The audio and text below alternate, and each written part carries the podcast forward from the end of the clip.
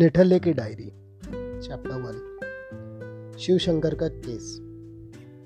सुबह उठा तो कल का संकल्प याद आया। खुद चाहे कुछ न करूँ, पर दूसरों के काम में दखल ज़रूर दूँगा। लोग अपने काम में दखल नहीं देना देते, जब तक आप उनका भला ना करने लगे। दखल देने के लिए भला करना ज़रूरी है। मैं भला करने के लिए व्याकुल हो उठा। बाहर निकला तो चबूतरे पर काका पालथी मारे बैठे थे। वे एक आग बंद करके बड़ी एकाग्रता से मूछ के सफ़ेद बाल उखाड़ने की कोशिश कर रहे थे। एक झटका बाल को देकर उन्होंने चुटकी देखी और बोले साला, बच गया।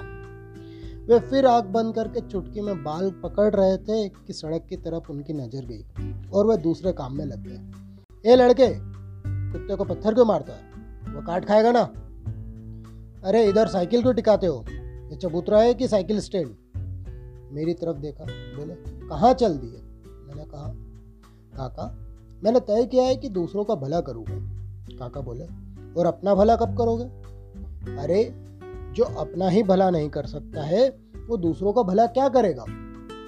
वह जानता ही नहीं है कि भला क्या होता है। देखता ही नहीं है। जितने जनता के सेवक है, सबके घर भरे हुए क्यों? क्यों? माल को बटोर कर रखा है उन्होंने। इसलिए कि अपने पास धन होगा, तभी यह समझ में आएगा कि धन का क्या महत्व है और तभी निर्धन जनता की हालत सुधारने की स्फूर्ति पैदा होगी। मैंने कहा, मगर मैंने तो सुना है कि अपना सर्वज्ञ ताकर दूसरों का भला किया जाता है। काका बोले, गलत सुना है। तूने सुना होगा, पर मैंने तो देखा है। सेवक जी को जानता है, जिनकी चौक में तीन मंजिली इमारत बनी हुई है। आज़ादी की लड़ाई के ज़माने में के नेता है वो, तब वे गरीब किसानों और मजदूरों के जुलूस निकाला करते थे और नारे लगवाते थे। इनकलाब जिंदाबाद, उजड़े घर हो गए आबाद अभी एक दिन किसान मजदूर, मजदूरों ने उन्हें घेर लिया और कहा, सेवक जी, आप हमसे नारे लगवाते थे कि इनकलाब जिंदाबाद, उजड़े घर हो गया आबाद। तो इनकलाब तो हो गया, मगर हमारे घर तो वैसे के वैसे ही है, वैसे ही गंदे झोपड़े और कमरों में अभी भी रहते हैं। सेवक जी ने शांति से बात सुनी और कहा, अरे, तुम लोगों को बड़े गलत फहमी हो गई। वह नारा तो मैंने अपने घर के बारे में लगवाया था और तुम तो देख ही रहे हो, मेरा वह तीन मंजिला मकान खड़ा हो गया। तुम क्या समझे कि वह नारा तुम्हारे बेघरों के लिए बनवाया था? तो हातिम साहब, पहले अपना, बाद में दूसरे का। भगवान ने अपने लिए पहले गरुड़ का इंतज़ाम कर लिया। तब मनुष्य की सवारी के लिए घोड़ा बनाया। तब कहीं अभी हाल में चालीस साल पहले आदमी को हवाई जहाज़ बनाने दिया। तुम शायद यह विश्वास करते हो, कबीर महात्मा थे, त्यागी थे, वे खुद भूखे रह जाते थे, पर दूसरों को खिला देते थे। तुम उन्हें समझे ही नहीं है। वे इतने बुद्धू नहीं थे, जितने तुम उन्हें समझते हो। उनका दोहा है, साई इतना दीजिए, जामे कुटुम समाए मैं भी भूखा ना रहूँ। साधु भी भूखा ना जाए। जरा गौर करके देखो, कितनी चालाकी से भरा दोहा है ये। पहले तो उन्होंने कुटुंब का इंतज़ाम कर लिया, फिर अपना, मैं भी भूखा ना रहूँ। और इसके बाद बच्चे तो साधु भूखा ना जाए। अपने और परिवार के बाद ही उन्होंने साधु की याद आई, और तुम कहते हो कि खुद भूखा रहकर दूसरों को खिलाते थे। काका ने फिर एक आग बंद की और सफ़ेद बाल चुटकी में पकड़ा। मैंने उनकी व्यस्तता का फ़ायदा उठाया और खिसक लिया। सोचा, इस मोहल्ले में सबसे असहाय वो मौसी है, जो बूढ़ी है, बीमार है और अकेली है। उनका भला करना चाहिए। मैं मौसी के घर पहुँचा। पुकारा, मौसी मौसी कड़कड़े, कौन है रे? मौसी जो जो बूढ़ी और बीमार होती गई त्यों त्यों निर्मम और कर्कश होती गई। ममता भी शक्ति के साथ चली जाती है। निर्बल का क्या प्रेम, क्या ममता और क्या सहानुभूति। मैंने कहा, चल, तुझे डॉक्टर के पास ले चलता हूँ। उसने कहा, अरे, अब क्या डॉक्टर के पास ले जाऊँ? अब तो भगवान के पास ही जाओगी बेटा। मैंने कहा, मौसी, क्या तू जीने से बिल्कुल उब गई है? मौसी ने कहा हाँ अरे अब तो जल्दी मौत आ जाए तो ही ठीक रहे। मैंने कहा तो मौसी, ला मैं तेरा गला घोट देता हूँ। मौसी भन्ना उठी, तेरे मुँह में आग क्यों नहीं लगती रही? मैंने कहा, नाराज़ ना हो मौसी मैं तो तेरा ही भला करना चाहता हूँ। घुटवाने में तकलीफ़ होती है तो जहर ला देता हूँ।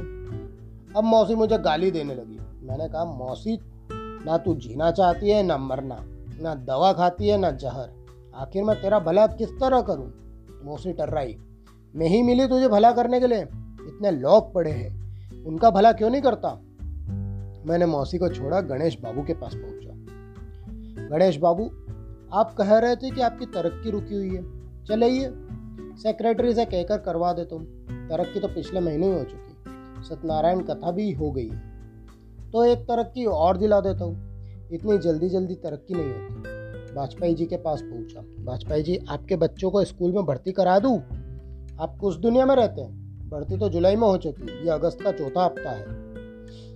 कोई ऐसा मिला ही नहीं जिसका मैं भला कर सकूँ। घर लौट आया। अब मुझे समझ नहीं आया कि लोग स्वार्थी क्यों हो जाते हैं? वे दूसरों का भला करना चाहते हैं पर कोई उनसे भला कराने को ही तैयार नहीं होता। निराश होकर वे अपना भला करने लगते हैं। लोग उनकी निंदा करते हैं पर दया के पात्र हैं। वे मजबूरी में स्वार्थी हो गए।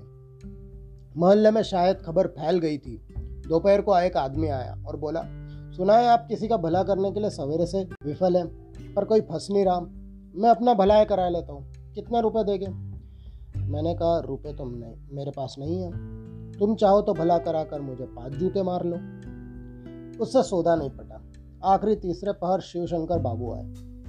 उनका विकास शहर में दिखता है। एक से तीन मकान हो चुके हैं। मिसेज शिवशंकर का भी खूब विकास हुआ। कपड़े छोटे पड़ पड़ जाते थे।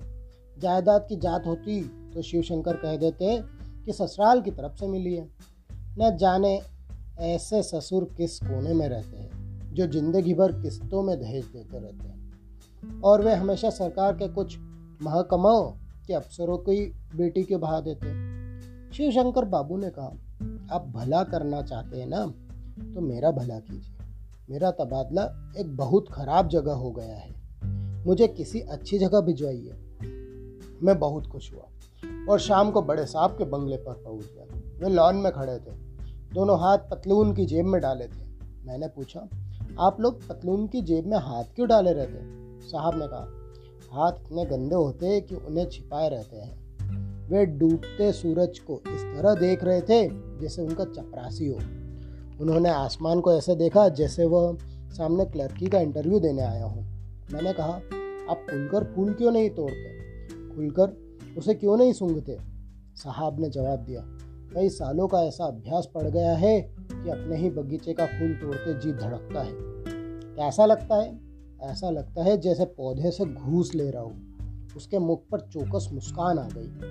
कहिए, क्या काम है? मुझे आपने पहचाना नहीं। नो आई डोंट रिमेम्बर पिछले साल आपका एक स्कैंडल अखबार में छपने आया था, जिसे मैंने रुकवाया था।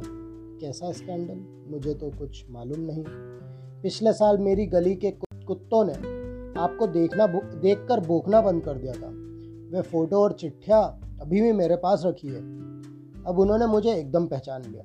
फिर चेहरे पर मीठी मुस्कान आ गई। उद्देश्य, अगर चाहते हो कोई तुम हमेशा याद रखे तो उसके दिल में प्यार पैदा करने का झंझट ना उठाओ। उसका कोई स्कैंडल मुट्ठी में रखो। वह सपने में भी प्रेमिका के बाद तुम्हारा ही चेहरा देखेगा।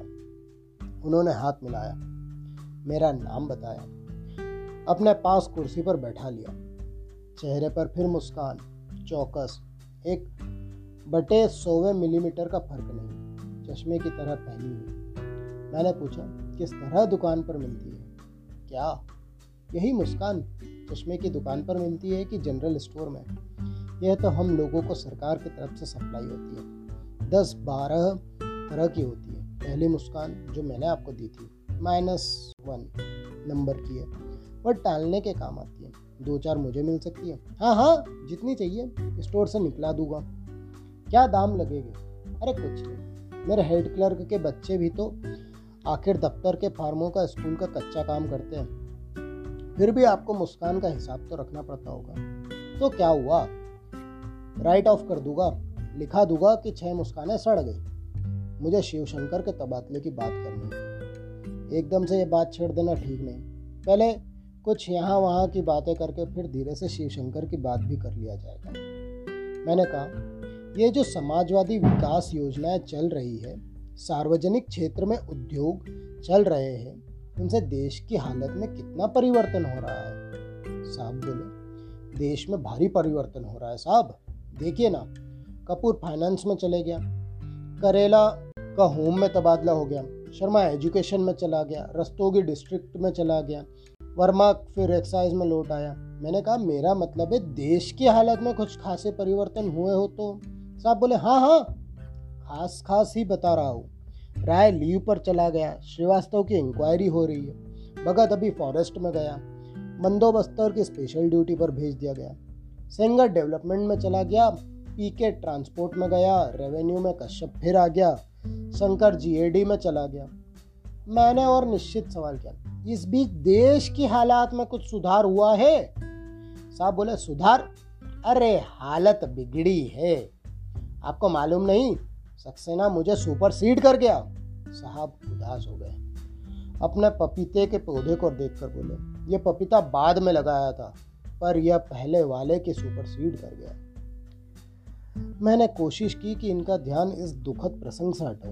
मैंने कहा यह बताइए कि देश की इस साल की सबसे बड़ी घटना कौन सी है? वे बोले, वही, सक्सेना मुझे सुपर सुपरसीड कर गया।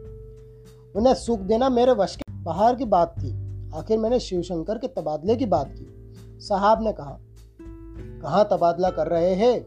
फलाना जगह सीएम का भांजा है, फलाना जगह ईएम का साला है। मैंने पूछा, कोई ऐसी जगह नहीं है जहाँ किसी और का नहीं हो? साहब बोले हाँ एक जगह है और वहीं तो शिवशंकर है। मैं घर लौट आया। शिव शंकर का भला भी मेरे हाथों ना हो सका।